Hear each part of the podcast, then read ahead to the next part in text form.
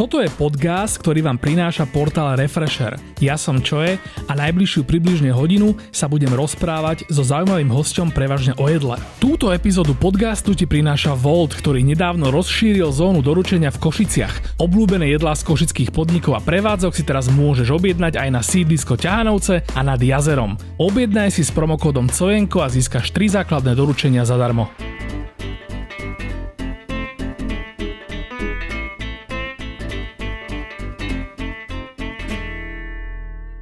Jozef Breza je šéf-kuchárom reštaurácie Gašperov Mlyn v malebnej potatranskej dedinke Batizovce.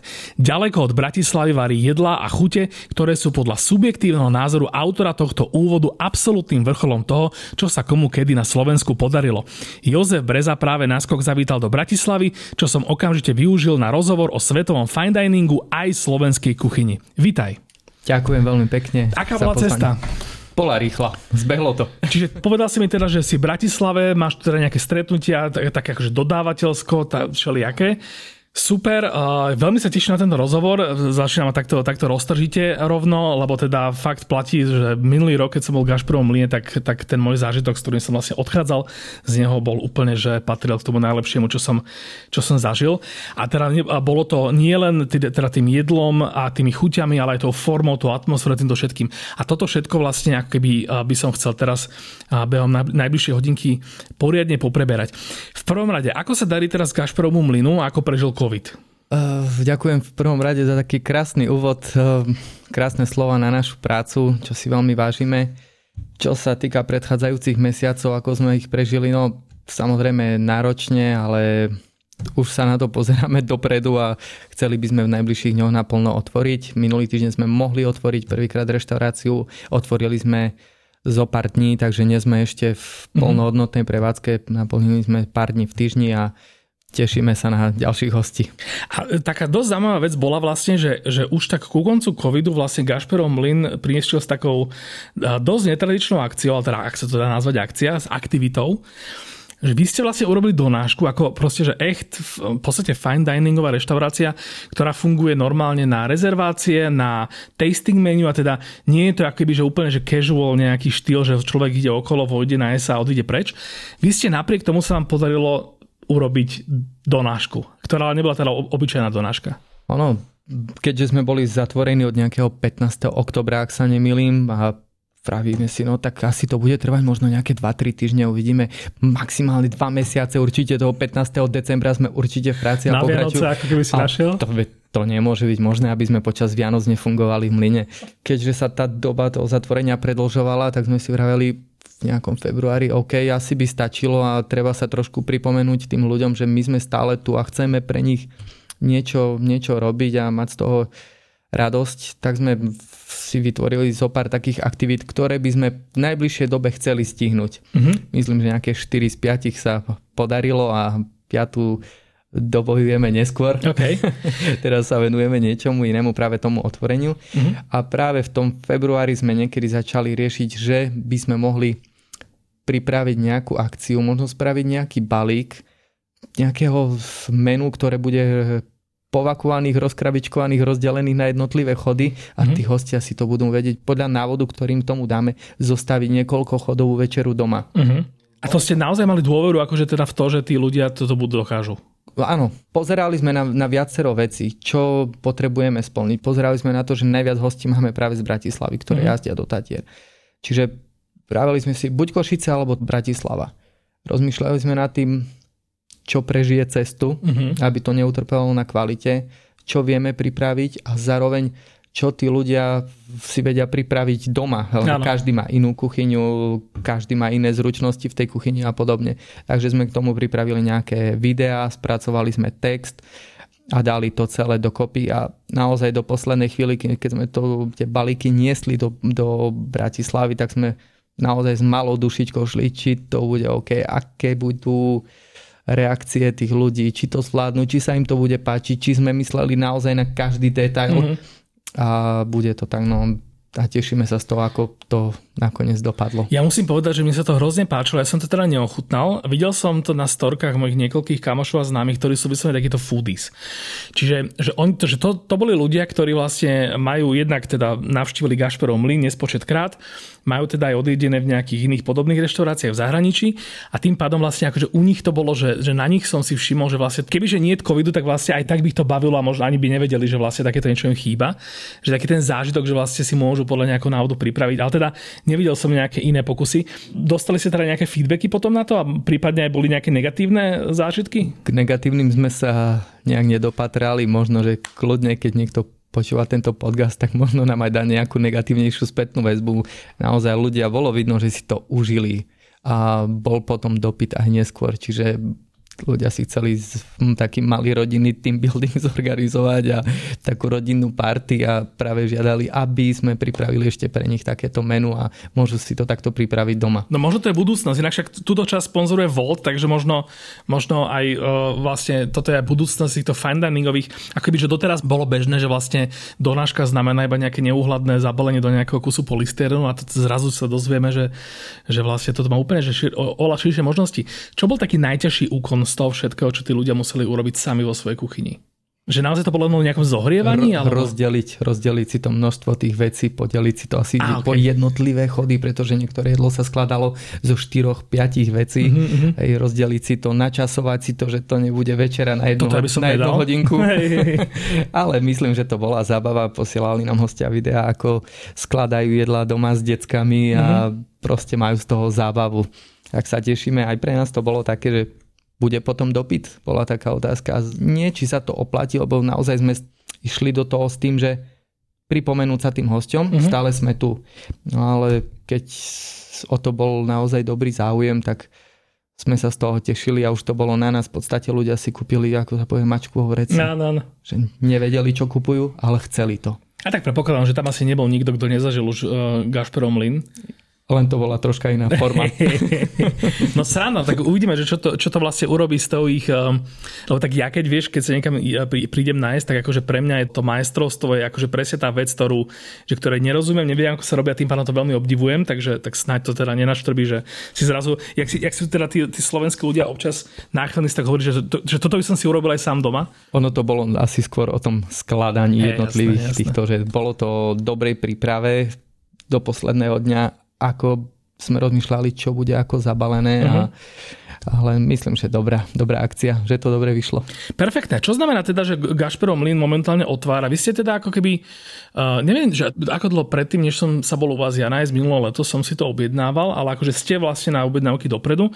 Nemôže človek prísť v rovnaký deň a čakať teda, že, že sa mu ujde. A to znamená, že čo, že ľudia akoby, že keď ste otvorili, dali ste to von cez nejaké sociálne siete, tak hneď teraz začali zvoniť telefóny? Um, máme na to rezervačný systém a v podstate áno, od prvého dňa, keď sme otvorili, uvoľnili nejaké dátumy, kedy si ľudia môžu spraviť rezerváciu, tak zrazu sa tie rezervácie pribudali, ale takisto aj mnohí počas toho covidového obdobia telefonovali, písali maily, že či ich môžeme dať nejaký, na nejaký list, na nejakú čakačku keď otvoríme, či by sme ich mohli kontaktovať, chcú prísť na pobyt, chcú sa prísť mm-hmm. na večerať, chcú zorganizovať nejakú oslavu a podobne. Takže tešíme sa, že stále ten záujem je a tak ako niekedy sme vraveli, že je dobre spraviť si tú rezerváciu minimálne jeden deň vopred. Mm-hmm. Tak eh, častokrát je to teraz tá doba je dôležitejšia, tá, tých viac dní. Áno, áno. Tak super, no, tak Gašperov mlyn preberieme do podrobná ešte neskôr, celú tú filozofiu, vlastne s ktorou fungujete. Teraz by som ale takto na začiatok ešte vybral takú obvyklú tému, ktorú proste ja tu mám z, teda najmä zo šéf kuchárby. Dosť málo informácie o vás tak celkovo, že keď ako keby že sa snažím k niečomu dostať, tak väčšinou sú také nejaké rozhovory o nejakej súčasnej reštaurácii, o nejakých súčasných ako keby postojoch alebo nejakých takých um, hodnotách, názoroch na kulinárstvo a na gastronómiu. A dosť málo tam ale je prítomné tá nejaká minulosť. Čiže poďme najprv, že vzťah k jedlu. Kedy si si uvedomil, že vlastne jedlo je pre teba niečo, čo by teoreticky niekedy v budúcnosti mohla byť tvoja vášeň? Ja myslím, že možno nejakých 12-13 rokov som mohol mať. Samozrejme postupne uh, som hľadal miesto, že kam pôjdem na strednú školu. Mm-hmm. Rozmýšľal, čo by ma v živote bavilo. Okrem toho, že som od malého chlapca až po Ačko hrával uh, futbal. Okay. Takže aj stále je futbal moja srdcovka. Mm-hmm. A bavilo ma doma variť, ale skôr to bolo také, že urobiť niekomu radosť tým mm-hmm. jedlom, mamina prišla z práce, bolo navarené, šli sme niekam s kamošmi na, na nejakú opekačku, grilovačku a podobne, mladí chlapci a stále ma bavilo niečo na tom ohni pripravovať. Mm-hmm. A myslím, že tam sú nejaké také korene, že týmto by som sa mohol v podstate aj živiť, lebo to by ma bavilo. Pamätáš sa na také veci, že povedzme, že mal si s kamošmi nejakú opekačku, grilovačku a zrazu si prišiel na to, alebo ti napadla nejaká taká myšlienka, že, že toto, ako to robíme, sa dá urobiť lepšie, keď urobíme toto? Ja myslím, že áno, každým jedným tým postupom, aj keď človek niekoľkokrát varí dookola to isté, tak vždy ho napadne niečo, mm-hmm. niečo nové, niečo zaujímavejšie, čo tak vyskúšať to a to. Mm-hmm. Jasne, pamätám si, aj keď som prvýkrát v živote varil halušky, no varil som ich podľa receptu. Okay. Ten recept asi nebol najsprávnejší a neuvažoval som nad tým, prečo to cez, že asi to má byť také riedke to cesto a keď som ich uvaril okay. a zrazu som to scedil, tak v tom sitku naozaj tých halušiek veľa neostalo. Toto sa mne nestalo, ja som si urobil takúto polievku haluškovú. Takže nie a, som prvý. A, no, ja, toto bol môj prvý a posledný pokus o brinzové halušky, odtedy mám toto jedlo ako najväčší, najväčší rešpekt a najväčší v podstate strach ho variť vôbec teda, čiže tak som rád, že, že niečo má spoločné s najlepším že kuchárom Ale keď, keď som ich urobil druhýkrát, tak, tak už tých halušiek bolo viac a keď som mal už ozodierané tie prsty od struhadla, Aha. potom už som doma na tretí pokus zemiačky neboli, tak som varil špagety. OK, OK, OK. Ale nakoniec uh, ďalší pokus bol lepší, takže mohol som mať nejakých 11 rokov, keď som tie halušky varil. OK. Potom taká ďalšia nejaká meta je, že kedy si si tak povedal, že, ale teda, že študo, študoval si tento smer už? Študoval som v strednú školu, som študoval v Humennom. Mm-hmm. Ty si vlastne zo Stiny, to sme ešte nepovedali. Zo, som zo Stiny a študoval som na Združenej strednej škole hotelových služieb, odbor kuchár mm-hmm. s maturitou a tam som mal prax, naučil som sa volať čo na niektorých prevádzkach. Mm-hmm to sú obvykle dosť zaujímavé e, príhody. Prax, takáto stredoškolská na prevádzkach, že tak keď to porovnávaš s tým, čo vlastne si teraz a čo teraz vieš. A teraz ako nejdeme o nejaké naháňanie nejakých e, vtipných, smiešných vecí, ani žiadne hejtovanie, ani žiadne, žiadne akoby, že urážanie proste čokoľvek, ale akoby, že tá úroveň, že, čo to bolo. Ľudia si predstavia proste pri takých tých, ešte tu pri tej dobe, čo asi teda nebolo, nebolo pred rokom ani pred dvoma rokmi, že to asi bolo ešte taký ten slovenský nejaký, taký tie divoké časy. Ja na to spomínam tak, že v podstate každá jedna prevádzka ponúkala to isté. Mm-hmm. Išlo iba o podmienky, v akých sa varilo. Že mm-hmm. naozaj každý varil dookola to isté, všade sa pripravoval e, sír, všade sa pripravovali rezne, no. kurácie, proste domáca strava, povedzme to takto. Prvé roky boli o nejakej príprave čistenie zemiakov, zeleninky a tak, mm-hmm. ale myslím, že každý, kto mal nejaký mm, vzťah k tejto práci a každý, kto sa chcel niečo naučiť, tak na, tom, na tej prevádzke mal možnosť. Mm-hmm. Každý sa mohol niečo naučiť, ale samozrejme do budúcna je to o tom, čo tomu chceme dať navyše a či máme nejaký priestor pre seba, rozvoj, motiváciu a chceme sa posunúť ďalej. Áno. Ja som potom zachytil, že, že na vysoké si nepokračoval v tomto nejakom eh, kulinárskom, gastronomickom smere, Študoval si niečo iné? Ja som sa vlastne na konci strednej školy rozhodoval, že čo ďalej, mm-hmm. idem niekam pracovať, skôr ma lákalo zahraničie, nejaký, nejaká nemecky hovoriaca krajina, možno práve kvôli tomu futbalu nemeckému. Á, okay. Inak to si nemal, nemal hovoriť, teraz si nové eh, vyhradzujem ešte 10 minút na futbal v tomto rozhovore. Dobre, pokračuj. Eh, čiže lakala ma nemecky hovoriaca krajina, a, alebo som si vravel, že možno ma niekedy v budúcnosti bude baviť byť majstrom odborného výcviku alebo odbornej výchovy. Mm. Tak som si vravel, že skúsim si teda dať prihlášku na výšku za takého majstra, to by ma možno bavilo. Mm. Tak som skúsil, vzali ma, mm. začal som študovať, že skúsim jeden semester, tak jeden semester, druhý, potom z toho boli 3 roky, tak som si ešte spravil magistra 2 roky a mm ale počas všetkých tých 5 rokov, aj keď tento smer je taký, že by som mohol v podstate učiť na nejakej hotelovej škole alebo na nejakom učilišti práve kuchárov, čašníkov a podobne, mm-hmm. tak stále ma do tej kuchyne nejak, nejak ma to tam stále ťahalo aj počas toho, toho štúdia, mm, čítanie kníh kuchárskych a podobne. Tak. Mm-hmm. Ty si vlastne po, počas toho stihol nejakú prax, ak sa nemýlim, A respektíve také tie no, stáže, stáže. alebo ako nazvať? Mm-hmm. A, myslím, že už na tej strednej škole, alebo samozrejme aj skôr už v domácom prostredí si človek nejakým spôsobom pestuje tú pracovitosť alebo vzťah práci. Mm-hmm. No nie, nie som iba typ, ktorý by sedel za knihami, práve naopak mám rád prácu a stále som niekde pracoval na rôznych miestach, mm-hmm. nielen v kuchyni a brigády patrili k tomu. Bolo tam nejaké z tých miest, z tých reštaurácií a podnikov nejaké také, ktoré stojí za zmienku? Skôr ešte možno pred, pred tým obdobím toho vysokoškolského štúdia som bol na niektorých miestach v Čechách. Mm-hmm. Môj brat je kuchár, tak ma k tomu takým nejakým spôsobom aj pritiahol, pracoval som pri ňom a to mi takisto veľmi veľa dalo. Sice som mal vtedy nejakých 15-16 rokov mm-hmm.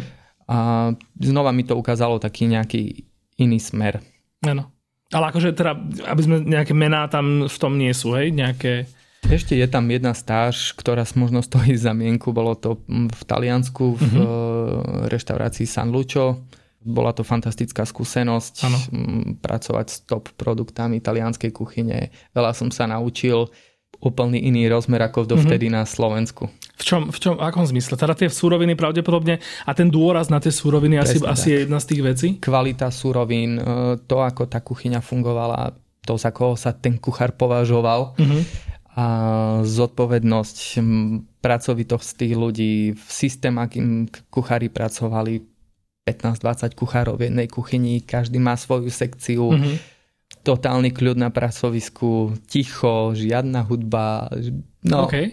Čiže vlastne akože pravdepodobne tá kvalita tých surovín, že to je niečo, čo ti dalo tu, tá organizácia v kuchyni, je nejaká ďalšia vec?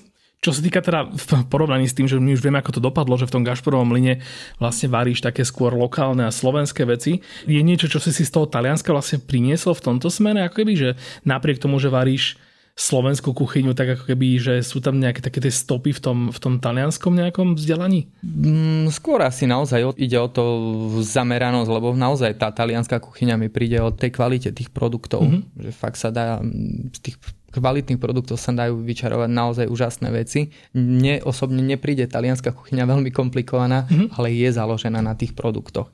A v podstate aj my v mlyne, myslím si, že nevaríme komplikovane, mm-hmm. ale snažíme sa variť z dobrých produktov. Vždy ma zaujímalo pri talianskej kuchyni, že tam akoby, že, že veľa vecí má svoj striktný názov a teda dodržiavajú nejakú, pokojne nie je veľmi komplikovaný, ale predsa len nejaký akoby, že striktný recept.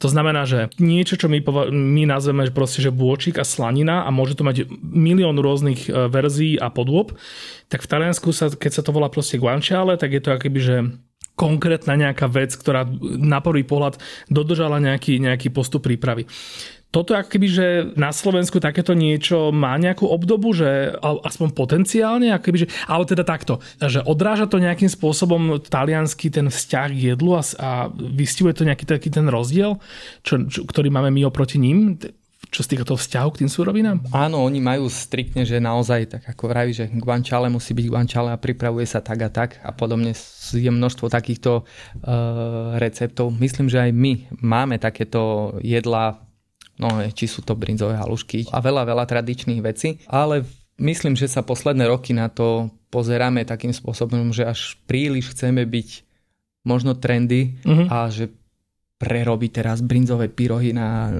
neviem akú verziu. Uh-huh. Ja osobne nie som toho zastánca, uh-huh. ale je to nikoho za to ani tu ani nič podobné. Je to len a len môj názor, že nechajme to dobre, kvalitné, tradičné, čo tu máme, nech je to tak ale zase mám rád, keď sa hrajeme práve s tými surovinami, ktoré sú tam použité. Že použiť to cesto, tú brinzu, tú mm-hmm. slaninku a podobne v nejakých iných chodoch. K tomuto mi vlastne napadlo, ak som položil tú otázku, alebo teda ak som formuloval ten pokus o tú otázku, že vlastne v tom Taliansku to možno má niečo do seba aj s tými lokálnymi nejakými akoby lokál patriotizmami.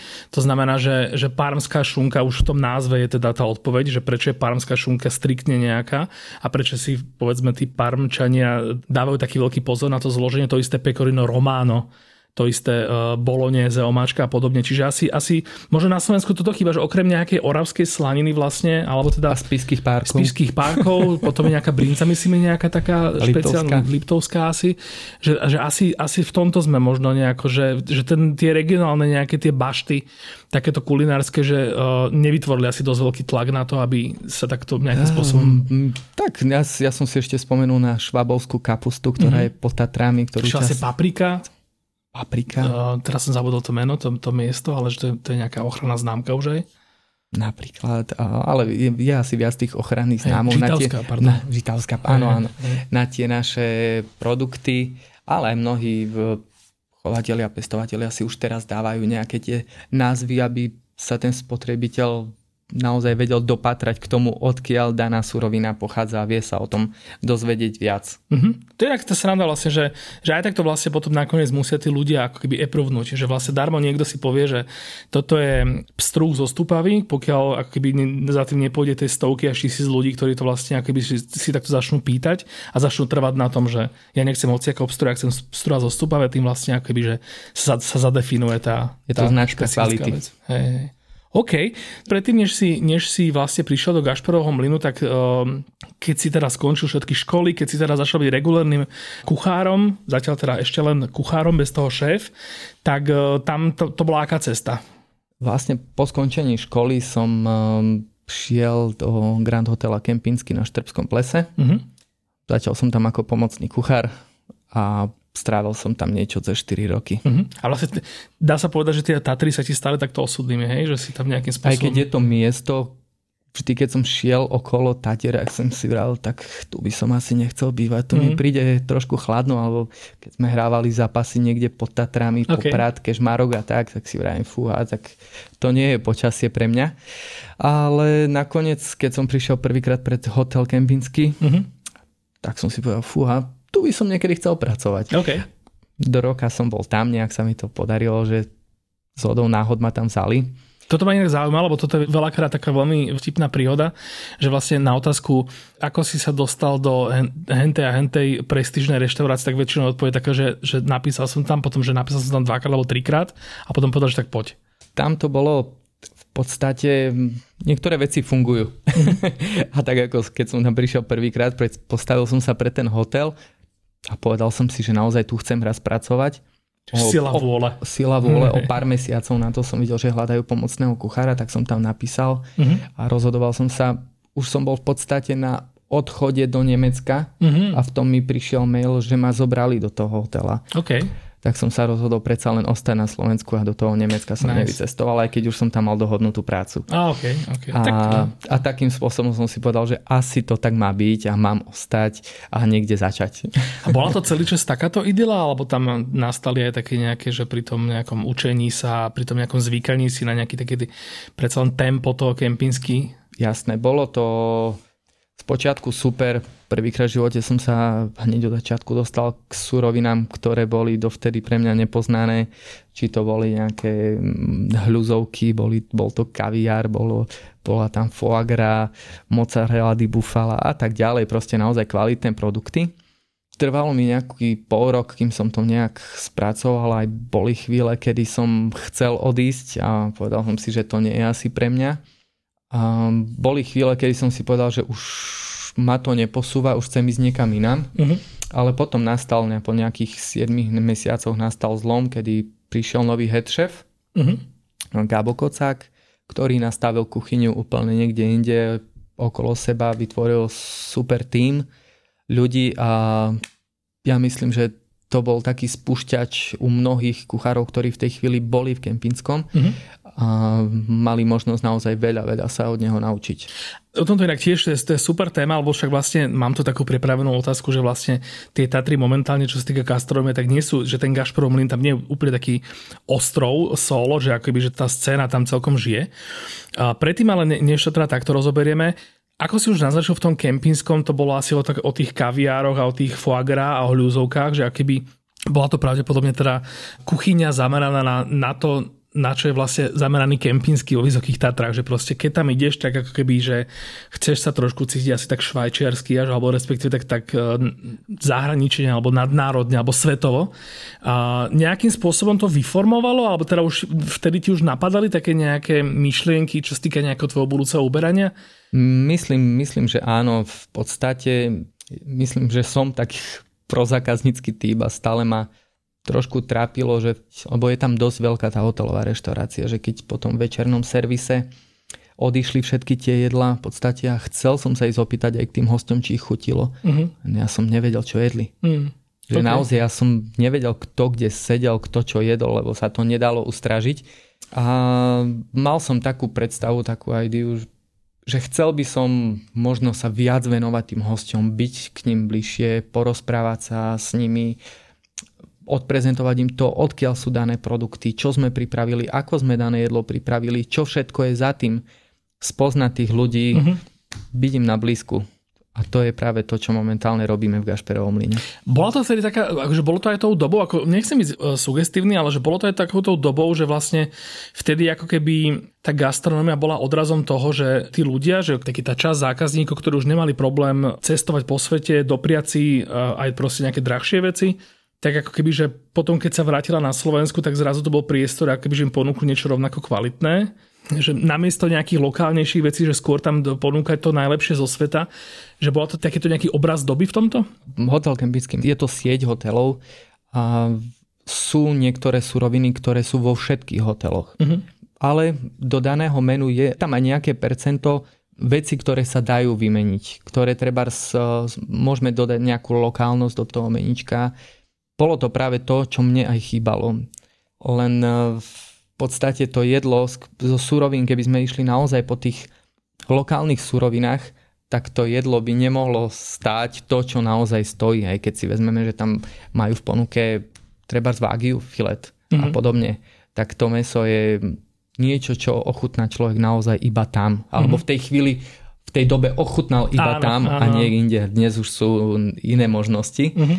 Ale je to asi aj o tom, že v tom hoteli je to 5-hviezdičkový hotel a mali by tam byť asi tie produkty, ktoré zdobia ten kempinský a vie, že host si ich tam môže dať v dobrej kvalite alebo výbornej kvalite. No a potom vlastne už teda asi prichádza kapitola Gašprom Lin, dobre si myslím? 4 roky som strávil v Kempinsku, takže mohol byť rok 2000 16. Robil si tam v roku 2012? V Kempinskom? Kempinskom od 2011. myslím. Dobre, tak tam som potom možno jedol niečo. To, to bol jediný krát, čo som bol v Kempinskom a jedol som tam v rámci nejakej uh, akcie. To muselo byť určite jedlo celého týmu. No áno, jasné, ale tak, tak, dobre, OK. Dobre, a teda uh, skončil si 2016 16. podľa tohto výpočtu uh, v Kempinskom a Gašperov Mlin vtedy už fungoval? Gašperov Mlin fungoval, mali tam šéf kuchára dva roky, uh-huh. niekedy v lete to bolo, rozhodol rozhodol sa odísť mm. a ľudia z Gašperovho mlyna oslovili mňa, či by som nechcel, nemal záujem sa stretnúť a to sú vlastne akoby, že pravdepodobne teda lokálni ľudia, ktorí žijú v Batizovciach. Ano. To znamená, že asi teda chodievali aj do kempinského, kempinského, kempinského, neviem, jak sa to skloňuje. Kempinského. Chodili, chodili sa tam vlastne nájsť. A čiže takto ako keby, že, že bol si pre nich už tedy nejaké meno, alebo proste len išli po tom, že, že kto z vás tu je uh, najlepší a kto z vás je ten, ktorý tu, hmm. mi tu napadol toto fogra? Vlastne môj veľmi dobrý kamarát, kolega Tomáš Tejbus, s ktorým mm. sme pracovali v hoteli Kempinsky pochádza tiež z Batizoviec. Mm-hmm. A on sa práve s mojimi, ako by som ich nazval, majiteľmi, vedúcimi kamarátmi, kolegami mm-hmm. so Slavkou a s Peťom sa poznali. A ešte predtým, ako bol Gašperov mlyn otvorený, sme boli spolu v Batizovciach e, na hubách a vraví mi kamarát Tomáš, že pozri na tento priestor. Tento prerobený mlyn bude jedného dňa reštaurácia. A vravíme si, fú, a to je krásne, to je nádherný priestor. A z hodou náhod tam vtedy boli a pracovalo sa. Tak sme tam zazvonili, mm-hmm. oni nás, Slavka s Peťom, moji kolegovia nás privítali, poukazovali nám priestor, ale v tej chvíli som ešte netušil, že jedného dňa budem práve tam pracovať. Mm-hmm. O pár mesiacov neskôr sa práve moji budúci zamestnávateľia rozhodli ísť sa k nám nájsť do Kempinského, tak sme sa tam stretli, stretli uh-huh. raz, potom sa to zopakovalo ešte myslím, že po roku druhýkrát A čiže nejakým spôsobom už sme sa poznali uh-huh. a nejako sme si sedeli, tak preto neváhali a oslovili práve mňa, že či by som nemal chuť záujem sa stretnúť. Čiže im vlastne odišiel šéf kuchár a teda obzreli sa po niekom novom. Ten Gašperov mlyn vtedy predpokladám, že nebolo to isté miesto, čo teraz, ako keby e, tá kuchyňa, ale povedz, povedz ty teda. Bol tam jeden šéf kuchár, ale systém, akým sa pracovalo, bol trošička iný. Bo, nebol to e, degustačné menu e, run? Uh... Bolo tam nejaké, myslím, 8-chodové menu, ktoré sa menilo každý mesiac, uh-huh. ale z toho 8-chodového menu si, si mohol, si vybrať. Si si mohol vybrať okay. niekoľko chodov, ale mohol, kto zvládne, mohol si dať aj 8. Čiže to bolo taký rozdiel a hm, v podstate, keď som tam nastúpil ja, tak som sa na to pozeral trošku inými očami a pravil som, skúsme to robiť ako doma to, čo sa navarí, to sa aj zje. Pripravíme mm-hmm. 5 chodov, 6 chodov. V podstate všetci hostia budú jesť to isté. Samozrejme s rešpektom na nejaké potravinové intolerancie a podobne, ktoré je potrebné nahlásiť už pri každej rezervácii. A že skúsme to risknúť takto, viem, možno je to, alebo v tú dobu to bolo možno na Slovensku trošku netradičné, že ale my si chceme vybrať z listka, ale možno by sa každý čudoval, naozaj týchto ľudí bolo veľmi málo. Uh-huh. No, Čiže väčšina ľudí normálne nemala problém s tým, že áno, takto to funguje takto to a prekvapte tak. ma. Hej? Takto to u nás funguje, toto je vaše dnešné menu, toto sme dnes pre vás pripravili a to sa dnes servíruje a je. Uh-huh. OK, a teda tá motivácia, alebo ten, ten motív, ktorý vlastne to nakoniec um, doviedol až do toho v podstate fine diningu, to už tam vtedy bola tá ambícia, alebo to nejakým spôsobom vyplynulo postupne? No tak 8 chodov je dosť, čiže asi to neboli veľké porcie. Myslím, že na začiatku to bolo nejaké 5 chodové menu, stále sme tam pripravili sme domáci chlebík a 3 natierky, len ja som sa nad tým stále zamýšľal, na čo sú tie 3 natierky, alebo 3 ochutené masla, na čo je to dobré, alebo na čo, je, na čo sú dobré dva druhy chleba. Mm-hmm. Urobme jeden a urobme ho poriadne. A týmto aj sme potom pridávali nejaké malinké sneky alebo nejaké medzichody a, alebo sme spravili dva malé dezerty mm. a podobne. Čiže my sa s týmto naozaj stále hrajeme a niekedy tých chodov je 7, 8, 9, niekedy sa vyšalíme, spravíme ich 10. Mm-hmm. Čiže je to také, taká voľnosť. Mám rád freestyle. Túto epizódu podcastu ti prináša Volt, donášková služba, cez ktorú si môžeš objednať svoje obľúbené jedlo už v 7 slovenských mestách. Po novom už aj na košické sídliska Ťahanovce a nad jazerom a v Bratislave odteraz aj do Vrakune, Hrače a Podunajských biskupíc. Dôležitou č- súčasťou Gašproho mlynu je vlastne to, že vy tam máte vlastnú záhradku a vla- pestujete si vlastné veci. A úžasná vec, ktorá s tým súvisí, je, že keď človek príde, alebo keď sa človek objedná do Gašperovho menu, tak samozrejme, že tam asi fungujú také nejaké, že mám takúto alergiu a takúto intoleranciu, ale akoby, že to menu je dané vlastne tým, čo je.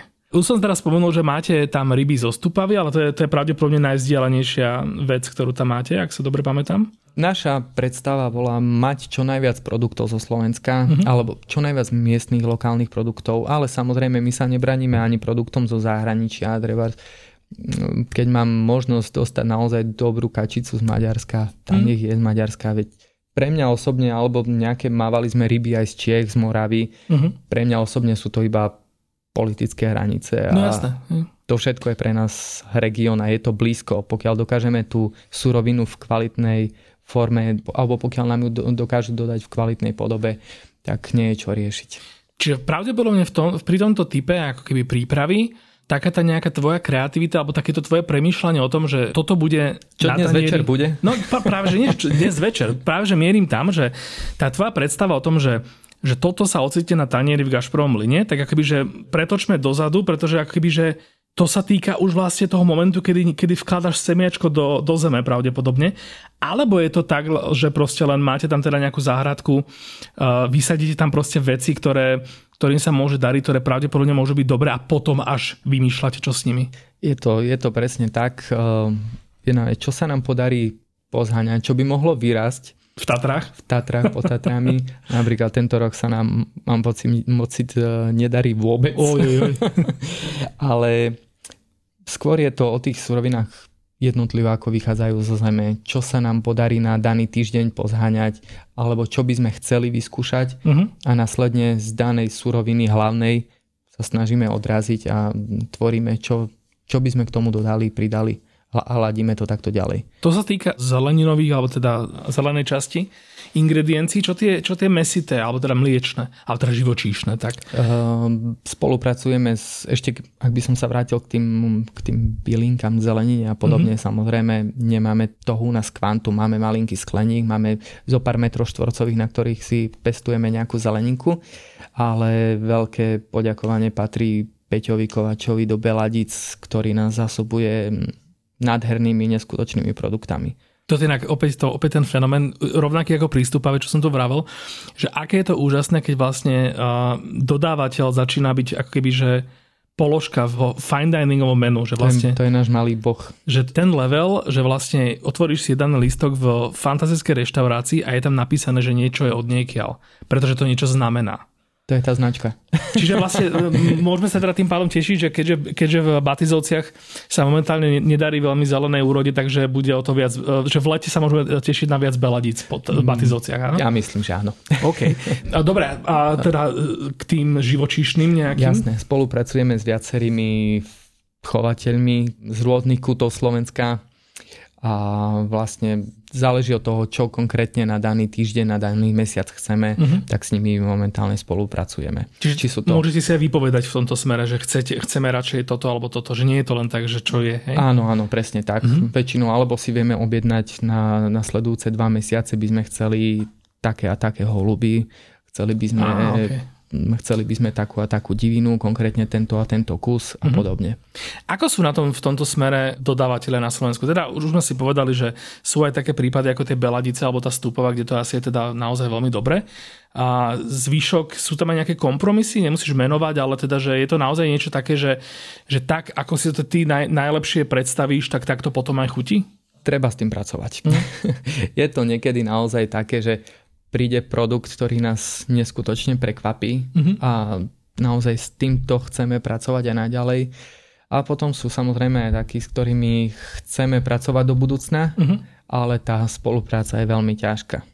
Že treba v jeden týždeň vám povedia, že, že áno, áno, áno, mm-hmm. uh, bude toto, toto, to, ale v skutočnosti to takto nie je. A, tým, a potom hľadáme ďalej. OK, a teda nemusí, asi to nie je nejakou, nejakou nešikovnosťou alebo nespolahlivosťou, ale skôr možno nejakými takými možnosťami toho, čo vypestuješ? Alebo Mo, čo? Možno, že m, niekedy mám pocit, že sa tí ľudia zľaknú, kam prišli a, a čo okay. od nich vôbec chceme. Uh-huh, Že oni na jednej strane chcú predávať svoj produkt, stoja si za svojim produktom, mm-hmm. ale možno po stretnutí s nami mm, sa zláknú, že fúha, mám predávať produkty do takejto reštaurácie, sú až také dobré.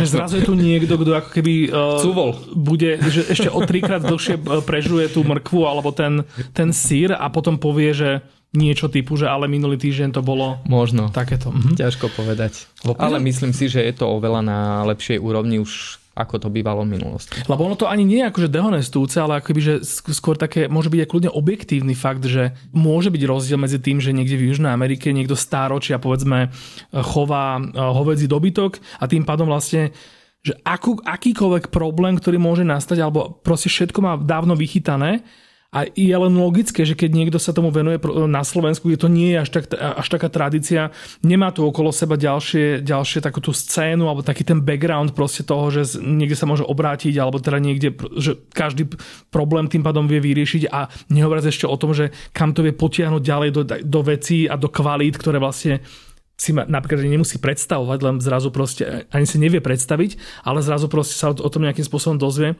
Čiže asi aj toto sa nejakým spôsobom odráža na tom.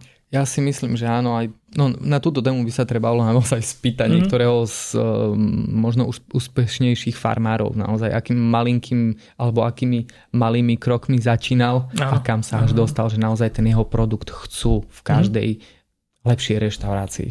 Špeciálne keď sa, keď sa bavíme o síroch, tak tam ako, ako je na tom Slovensko? Treba si vybrať, ktorý sír. Mm-hmm. My si robievame čerstvé síry, máme, Vlastne, máme ovečky, máme kozičky, okay. takže robíme si čerstvé síry, z ktorých sa snažíme taktiež uh, niečo zakomponovať do nášho menu. Mm-hmm. Ale máme aj jedného hneď priamo v Poprade, jedného pána, ktorý vyrába skvelé zrejúce síry. Mm-hmm.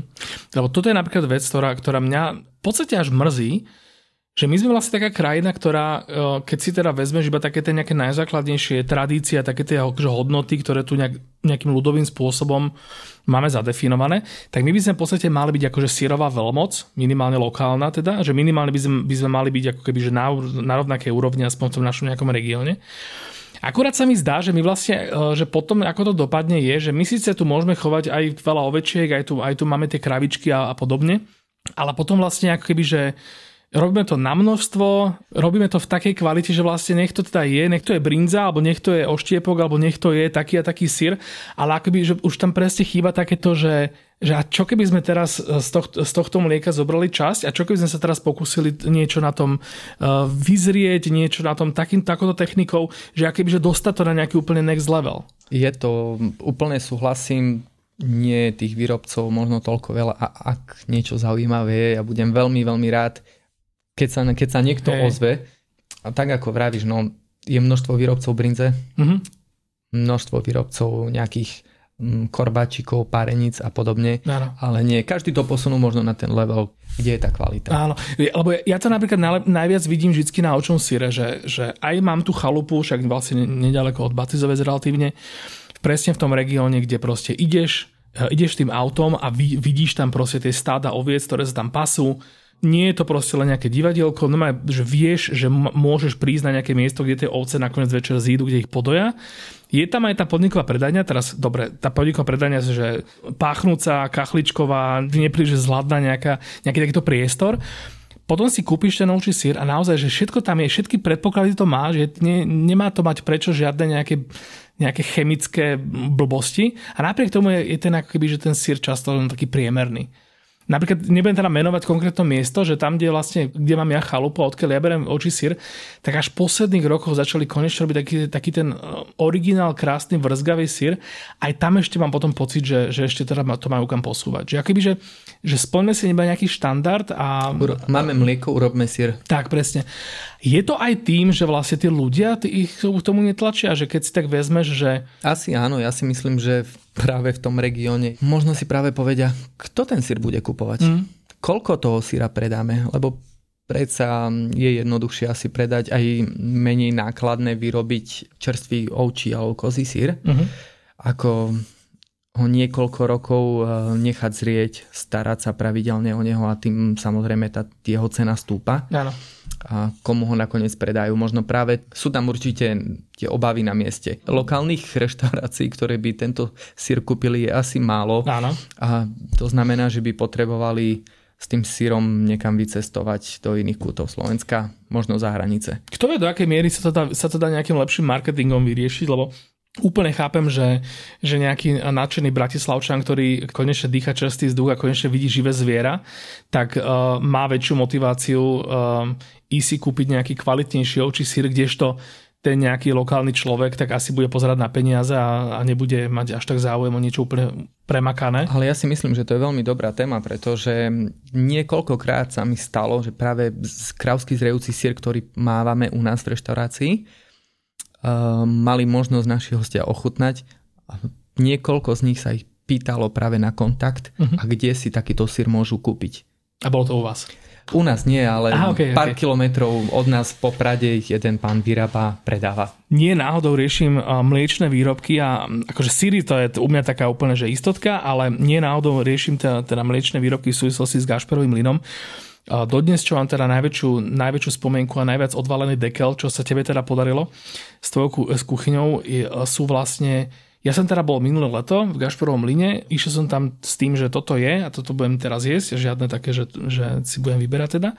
A ja som odtiaľ vlastne odchádzal s tým, že ja som zrazu bol proste, že, že takého človeka, ktorý vlastne, že mám rád syry, mlieko neznášam, neviem ho vypiť samostatne, takéto, že možno zjem nejaký jogurt, ale ochutený, o takom, že kyslé mlieko a takéto, že to ani, ani náhodou, že to by si mi nemohol dať ani, ani proste do úst. A ja som zrazu odtiaľ odchádzal ako fanúšik srvátky, ako fanúšik cmaru a e, čo ja viem, čo ešte ďalšieho. Aj te, opäť teda neviem... Domácej ani... kyslej smotany. Také niečo, také niečo. A toto bolo úplne fascinujúce, čiže vlastne toto ako keby, ako komplikované je vlastne to urobiť inak. Lebo ja som presvedčený o tom, že, že to nebolo len tým, že ten cmar zrazu tam mal ten, ten glow a takéto pozlátko takéto úžasného fine diningového reštaurácie, že naozaj on chutil inak.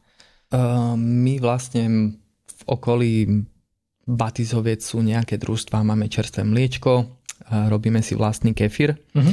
a vlastne z daného kefíru si vieme pripraviť um, nejakým zahriatím čerstvý tvarok, dá sa povedať, uh-huh. ktorý má úplne inú chuť, je kyslastý. Mm. Servátku, ktorú dokážeme z tohto produktu získať, sme sa snažili takisto spracovať a to takým spôsobom, že danú servátku zredukujeme, má naozaj výraznú kyslo mliečnú ah, okay.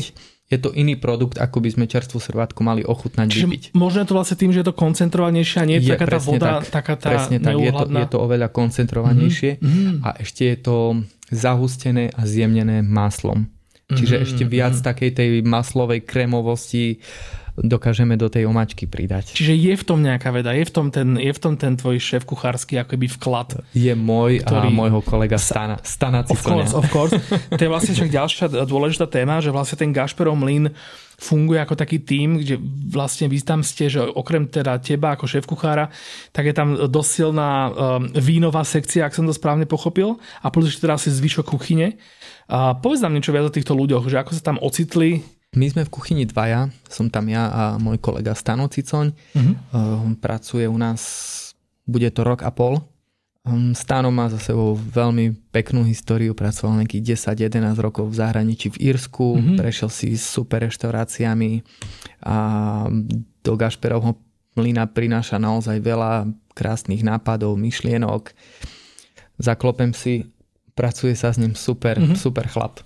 Čiže vy to vlastne znamená, že celé to 8 chodové menu, ak si dobre pamätám, čo som tam ja mal, že to je vlastne že o tom, že vy ho pripravujete, dvaja, a ty ešte potom to stíhaš nosiť osobne a porozprávať o každom jedle hosťom. Presne tak. Takýto máme, máme nastavený systém s každým jedným chodom, buď mm. ja alebo Stano, chodievame k hosťom, odprezentovať daný chod, povedať, čo na tom tanieri je, odkiaľ sú suroviny, ako sa dané jedlo pripravovalo a samozrejme aj iné veci, na čo sa hostia často pýtajú. Dá sa to stíhať? Koľko tam máte ľudí naraz v jednom momente?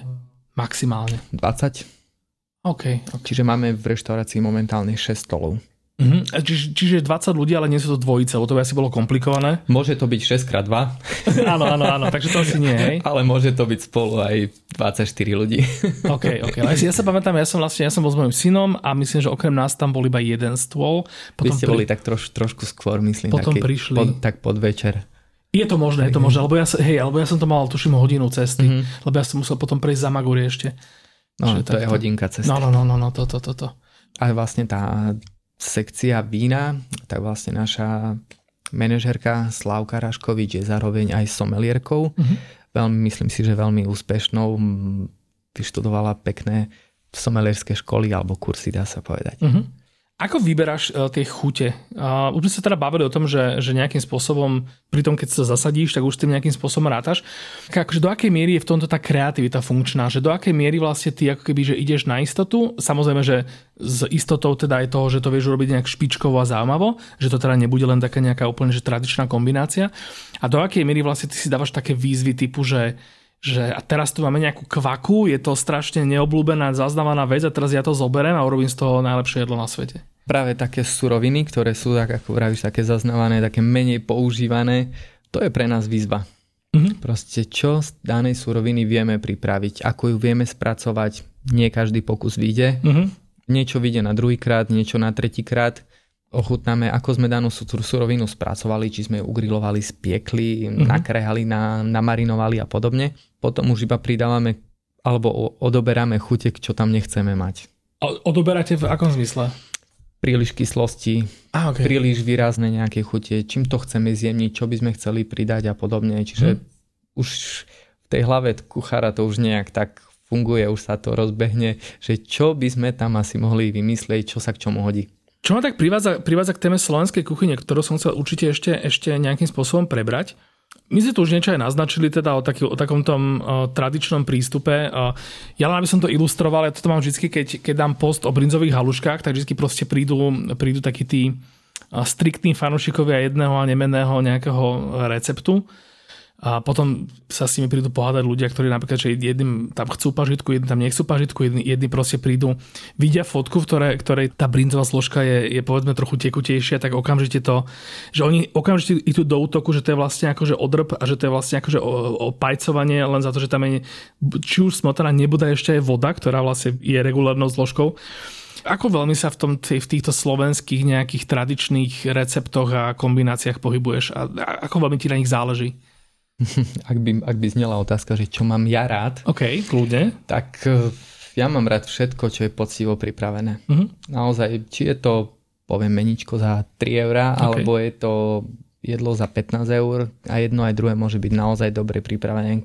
Každé jedlo, ktoré je pripravené pre mňa s láskou a za každým jedlom stojí práca. Uh-huh. Keď to nie je odflaknuté, tak toto je pre mňa naozaj to, čo mám rád. Ja to nechcem komplikovať, ale to je presne, to, toto je presne ten trik tých brinzových mm-hmm. halušiek. Že pokiaľ je to poctivo a s láskou pripravené, a, tak je to super. A teraz presne tam nastupuje to, že už len tá zemiaková zložka v brinzových haluškách je vlastne ako keby že kompromis, lebo jej korene sú vlastne tam v tom, že v tých horskej, horskejších oblastiach bolo menej pšenice, bolo tam treba dať zemiaky. Zrazu to sa, sa z toho stalo proste najdôležitejší slovenský taký nejaký, ako keby tá vlastnosť tých halušiek. Ja to tam tiež milujem, je to podľa mňa úplne, že super, oveľa radšej mám zemiakové halušky než, než pšeničné. To isté smotana. Samozrejme, že tá, tá história oveľa komplikovanejšia, ale že tá smotana je vlastne, že pre, pre niekoho už zrazu je symbolom toho, že niekto, že pajcoval brinzu. Keď, ta, keď spomeniem tú vodu, to už ani, ani nehovorím, že vlastne, že, že niekto prilieva do halušiek e, vodu, v ktorej sa varili, lebo že tí akože fanúšikovia tohto postupu vrátane mňa, ja to milujem, e, ti povedia, že vlastne, že v tej vode sa ukrýva taká, taká dôležitá e, škrobová chuť a zložka, ktorá v tých samotných haluškách nie je, ale chápeš, chápeš, čo tým chcem povedať, ale že vlastne stále ti niekto, niekto bude argumentovať, že dáš vodu do halušiek, tak si vlastne zriedil brinzu, ktorá je vlastne najvzácnejší, najslovenskejší, najposvetnejší. Tá ingrediencie, tým pádom už si vykonal zločin. Ja si myslím, že je to presne o tom, že kto ako sa naučil variť doma, Aha. ale je to pekné, do akej hĺbky sa dokážu u nás rozoberať brinzové halušky. Áno, áno, jak. A pritom na druhej strane naozaj sa v jednej domácnosti pripravujú so slaninou, inde s pažitkou, inde s kyslou smotánou, ako ich mám ja veľmi rád. Mm-hmm. A mám rád aj tú, tú vodu z tých halušiek. Nehovoriac o tom, že, že predtým, než Slovensko začalo byť ako tak prosperujúca bola tá krajina, tak najrozšírenejšie halušky boli tvarohové, pretože brinzu skoro nikto nemal. Mne sa na tomto najviac páči, na, na tých celých brinzových haluškách, presný opak toho, čo, čo sa páči tým takým tým striktným uh, haluškom nazi ľuďom že mne na tom príde úžasné, ako proste to, že keď povieš, že, že to je národné jedlo, tak to neznamená, že jedna presná verzia toho jedla je národná, ale že to národné v ňom je vlastne to, ako tí ľudia nejakou vynaliezavosťou a nejakým takým ako keby že povieš si, že proste budeš robiť brinzové halušky, tak ťa nezastaví, že proste na to nemáš dosť brinze alebo, alebo dosť pšenice alebo dosť neviem čo všetkého. A jednoducho si to upravíš a urobíš si z toho akoby, že, že mne na tom príde úplne ako, najlepšia kvalita to, že vlastne ty môžeš chodiť po Slovensku a doslova v každej doline si môžeš dať iné brinzové halušky a namiesto toho, aby ťa proste sralo, že tam zrazu nie je niečo alebo tam je niečo navyše, tak práve naopak, akoby, že môžeš, že to ťa vlastne môže obohatiť, že môžeš nad tým premýšľať, že prečo práve práve túto napríklad je tá voda v tých, v tých haluškách. Tak ja som si práve v tejto chvíli spomenul na jedné halušky, ktoré som mal možnosť ochutnať a tie ma neskutočne prekvapili. Uh-huh. A boli to halušky, uh-huh. ktoré boli zmiešané s kockami uvarených zemiakov uh-huh. a brinzou. A mňa, to, mňa v tej chvíli prekvapilo to, lebo bolo to v podstate obedové menu, ale už bolo tak neskôr, tak som si povedal, že asi došli halušky uh-huh, uh-huh. a už to nejakým spôsobom namiešali aj s okay. varenými zemiakmi, aby tá porcia bola OK. Ale prednedávnom som sa dozvedel, že práve takéto halušky sa v niektorom regióne pripravujú. Dovidenia. Takže aj to je niečo... To je zaujímavé a vraj je to v niektorom regióne bežné, tak, to pripra- tak možno práve tam prišiel nejaký kuchár z takéhoto regiónu. Presne. A už iba, už iba jednu historku k tomuto. Ja som takto bol v Maďarsku v nejakej, že jediná dedina v Maďarsku, ktorá má dvojazyčný názov aj slovenský, pretože tam tradične žije nejaká, že už to tuším tú kvótu nejak zasa podliezlo, ale že je tam proste nejaká najväčšia, e, najviac zastúpená menšina Slovenska a boli sme tam v reštaurácii s mojim kamarátom demotiváciom na brinzových haluškách, ktoré boli vlastne, že to boli vlastne maďarské brinzové halušky. Čiže to boli vlastne halušky, ktoré vlastne sa z Maďarska dostali na Slovensko a taký ten spätný export, že vlastne v tej slovenskej verzii ich pripravili Maďari a to bolo úžasné, lebo tam bola čerstvá cibula, tam bolo nejaké, nejaké meso na tom bolo, tuším že zrazu ako keby tam bolo, že úplne nový pohľad na to, že tiež by si človek mohol, že taký ten, taký ten haluško nazy by si mohol proste povedať, že, že to čo vy, mi tu, vy ste mi tu proste sprznili moje, moje národné jedlo, samozrejme, že obsluha nevedela po slovensky, že to boli všetko, že, že všetko Maďari a podobne, ale mne na tom prišlo úplne že úžasné, že vlastne akoby, že, že ja som tam v tom videl tu ten geografický posun, ten historický kultúrny posun, že vlastne niekto, povedzme, že ten Maďar, ktorý mal v historicky viac ingrediencií k dispozícii k čomukoľvek, čo pripravoval, tak zrazu akoby, že to jeho premýšľanie pri príprave toho nášho národného jedla sa, sa od, odrazí takýmto spôsobom. A to je práve to krásne, že čo všetko do toho jedla dali. Áno, áno, áno. Bože, ten nádhera. Dobre, a väčšiná otázka teraz, že kam, kam sa z toho by sme sa mohli posunúť e, do budúcnosti napríklad. Existuje niečo, čo Slovensko môže dať svetu ako, ako, ako nejakú gastronomickú, povedzme, že nie je niečo, čo zmení svet, ale povedzme ako niečo, čo ľudia si budú vedieť spojiť s našou krajinou, že povedzme prídu na Slovensko, tak budú vedieť, že, že majú niečo takéto ochutnať, okrem takých tých už trošičku gíčových a turistických uh, brinzových halušiek? Ja si myslím, že máme veľa dobrých mliečných produktov, ktoré by u nás mohli ochutnať. Určite robievame dobré mesové produkty.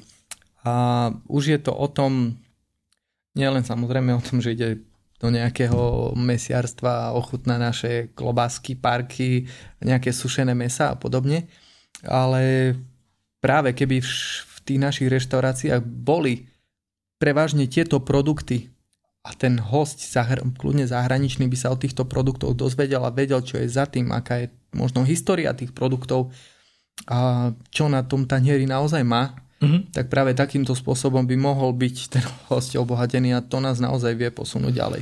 Nechcem byť v tomto sugestívny, ale napríklad všímam si uh, totiž to na Čechoch, že my na Slovensku akoby, že sme trošičku otrokom takého toho, že, že my hrozne by sme chceli byť pôvodní, ale my nemáme šancu byť pôvodní okrem tých brinzových halušiek, lebo proste žijeme historicky v nejakom priestore, ktoré, ktorý zdieľame s rôznymi národnosťami. Dobre, Bratislava špeciálne, ale aj, aj, aj zvyšok Slovenska je týmto dosť poznačený. A my akoby, že sa snažíme tak za každú cenu, že, že byť nejaký strašne, strašne svojský a originálny a neberieme vôbec, v, ako keby, že vôbec si ani nedáme povedať, že by sme teoreticky mohli byť akože podobní ako tie, naše, tie, tie okolité krajiny, ale nejakým spôsobom proste akoby, že to objať a normálne s tým fungovať. Ako príklad teda, čo som hovoril, spomínal tých Čechov, že vlastne, že Češi akoby, že dokážu z nejaké jedlo, ktoré môže mať kľudne aj taký nejaký že nie, nejednoznačný pôvod, že kľudne môže byť z časti nemecké, však napokon aj tie všetky e, knedlovito mesové jedlá by sa o nich dalo proste polemizovať, tak oni si proste idú toto svoje a keď niekto povie, že, no, že to je nemecké, tak si povedia, že však ale dobré, ale však to je akýby, že tá hranica, ktorú tu teraz vidíte, že tá je z roku toho a toho, ale tak my sa, báme sa o nejakých sto, stáročiach nejakého vývoja. Nie je toto škoda uh, na Slovensku? Určite, aj keď práve tá naša československá kuchyňa, no ako ináč sa to dá nazvať. Mm. Naozaj proste boli sme jeden národ a, a máme rovnako poprepletané recepty, áno, poviem, áno, áno. pretože niekedy si človek môže dať lepšiu sviečkovú aj u nás ako u nich. Presne tak, presne tak. Lebo napríklad, napríklad že dobre, že sviečková, že dobre, sviečková je, pobyť sa s Čechmi o sviečkovou by asi bolo na dlhé lakte, Uh, Webshop zelo dobre, tiež môžeme nechať. Segedín, tam už by som si dával také, že trošku šance podľa mňa, že OK, že polka krajiny aj tak proste mala ten nejaký maďarský vplyv, ale napríklad také, že tekicuje prívarok alebo že držková polievka, alebo, alebo ten perkelt. Týmto sa nechvália žiadne okolité štáty. No veď toto presne, že všade to máš, všade to poznajú, aj to robia, lenže povedzme, že keďže oni si vyberú nejaké iné jedlá, ktoré, ktoré vlastne reprezentujú, ako tie, že nemôžeš mať 30 národných jedál, čiže máš len taký nejaký uší okruh, že, že vlastne toto, toto, mi, toto ma hrozne mrzí, že, my, že u nás nie je takéto nejaká že tu príde nejaký cudzinec pod s nami na držkovú, to si nikde inde presne, nechutnalo. Presne, a táto presne. držková je výborná. A tekicuje prívarok a zem, dobre, zemiaky na kyselote vlastne kulajda, necháme to Čechom, ale sú, sú aj takéto ďalšie nejaké veci. Kelový prívarok pre Boha. Jasné. S, s fašírkou. Určite tých receptov strašne veľa. Áno, a práve áno. tak, tak ako vravíš, uh, máme čo ponúknuť. Máme čo ponúknuť, teda len už to len ako keby nejakým spôsobom tak nejak uh, potlačiť hore. Čo chcem ešte určite stihnúť, e, ako som naznačil, tak ten, ten Gašperov Mlinty v tých Batizovciach nie je žiaden, žiaden osamelý ostrov e, gastronómie, e, nielen teda v Tatranskej oblasti, ale aj v nejakej širšej. Priamo v Batizovciach funguje Bistro Moment, ktoré patrí rovnakým majiteľom ako, ako vaša reštaurácia. V Spišskej Sobota sa to volá? Sobota. Sú až dva takéto podniky, čo viem. Je tam ten Gabo Kuca, ktorý sme spomínali doma u nás a takisto podnik víno, víno Entapas alebo Atapas, teraz neviem úplne presne.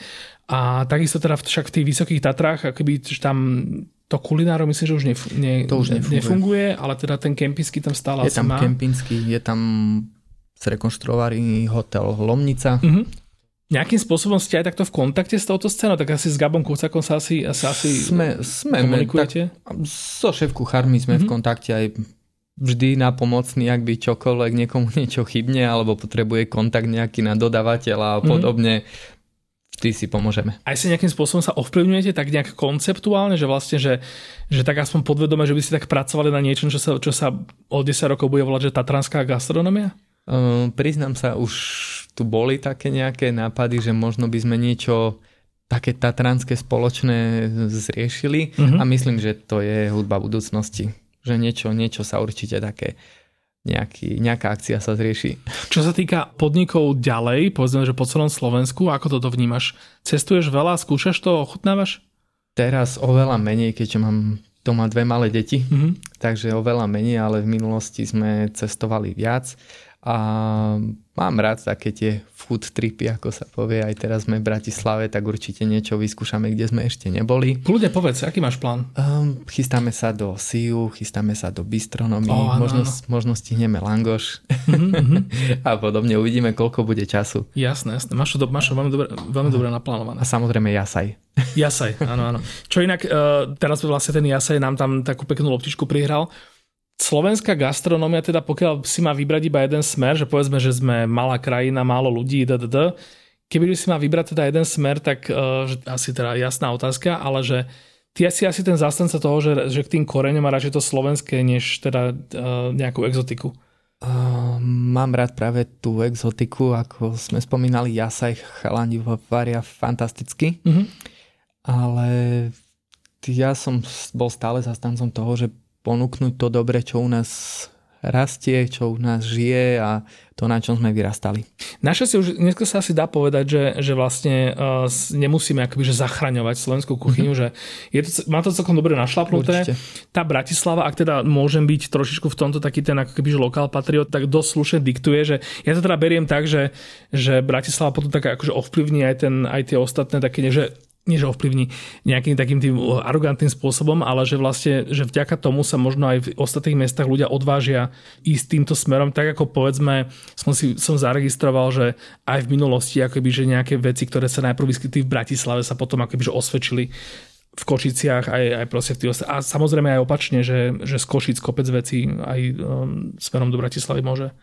Určite sme malá krajina a tá gastroscéna Slovenska nie je až taká veľká. Myslím si, že každý dobrý nápad, e, ktorý príde či už na jeden alebo na druhý koniec Slovenska, môže e, zvýšiť práve tú kultúru stravovania a úroveň tej našej gastronómie.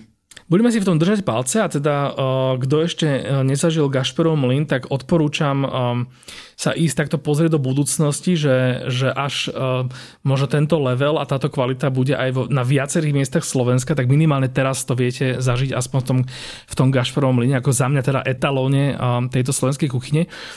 Neodpustil by som si, kebyže sa neopýtam na úplne inú tému. Dneska to s nami nie je náš zvukár Matej, máme to tu len tak pustené nahrávať, čiže vlastne nikto mi nemôže ani kývať, že prestane, nerob, nehovor. Čo hovoríš na euro? Dneska večer, keď to nahrávame, tak e, začína prvý zápas. Ty sa teda preriekol, že si veľký fanúšik futbalu. Ja to s veľmi zadosťou využijem. tak ja v prvom rade od mala fandím Borussii Dortmund a, okay, a okay. nemeckému futbalu. Aj keď aj tí sa momentálne trošku zvíhrajú v problémoch ale som Slovak, tak fandím Slovensku. OK, a samozrejme, že všetci budeme fandiť Slovensku. Čiže Slovensko, Nemecko, nejaký ďal, ďalšie ešte želieska v ohni tam máš? Francúzi hrajú krásny futbal, mm, po minulé roky Španieli, mm. ale tak aj takí Poliaci, aj keď máme s nimi, čaká nás s nimi prvý zápas s Poliakmi, no ale tak Robert Lewandowski hrával v Dortmunde oh, a je to, je to pán futbalista, takže aj Poliaci sa mi páčia no. a ich, a ich hra. Mm-hmm. Sa si spája náklonosť k Jurgenovi Klopovi, predpokladám. Ja milujem na tejto, hlavne na tej euro úrovni, milujem Holandianov aj keď teda posledné roky, a už je to teda trošku taká bolesť ich sledovať, že už nie sú také tie, tie staré časy, uvidíme teda, že ako sa im bude dariť, ale za mňa teda veľa čakám od Belgičanov konečne. Určite, tak im už mali odišiel, super kvalifikáciu. No, no, no, toto, že im už odišiel si ten kompany, bohužiaľ, ale stále je tam taká tá zlatá generácia, ktoré si hovorím, že, že preboha, že ako, ako by mohli oni, ako by, že sa neodraziť v, v tomto nejakým spôsobom, aspoň nejakou jedno trofejou. Tak mm, je to tak, že asi je teraz práve ten ich čas tých Belgičanov, kedy by mohli, mohli získať uh, nejaké pekné miesto. Tak. Možno uh, Belgicko, Francúzsko. Mm, to bolo veľmi krásne finále, aj z hľadiska takého toho nejako spoločného. Buď, teda za mňa, že buď Belgicko, Francúzsko, ale samozrejme, kebyže Belgicko, Holandsko, tak vtedy som, by som bol mm. najšťastnejší. Belgicko, Slovensko, bum, výbuch hlavy. OK, OK, tak ja sa veľmi teším, tak dúfam, že toto všetko, toto ste tiež si vypočuli, že to máte nevystrihol. A veľmi pekne ti ďakujem, teda, že takto sme sa vychytali, že vlastne počas tvojej návštevy Bratislavy si, si nám venoval teda trochu času a prišiel nám porozprávať o úžasnom projekte, ktorý teda verím, že ešte bude, má pred sebou veľkú budúcnosť v Batizovciach. Ďakujem ja veľmi pekne za pozvanie a bolo to veľmi milé. Ja si idem niečo objednať z Voltu a utekám teda domov. Vy majete teda tiež skvelý deň, skvelý večer, tiež si niečo dobre uvarte. Dúfam, že, dúfam teda, že sme vás k niečomu inšpirovali. Ak nie, pozývam vás pozrieť si môj Instagram, Instagram Gašprov Homlinu. Nájdete tam nejednu, nejednu inšpiráciu, ktorou sa teda môžete inšpirovať. Ja som Čoje a toto bol podcast.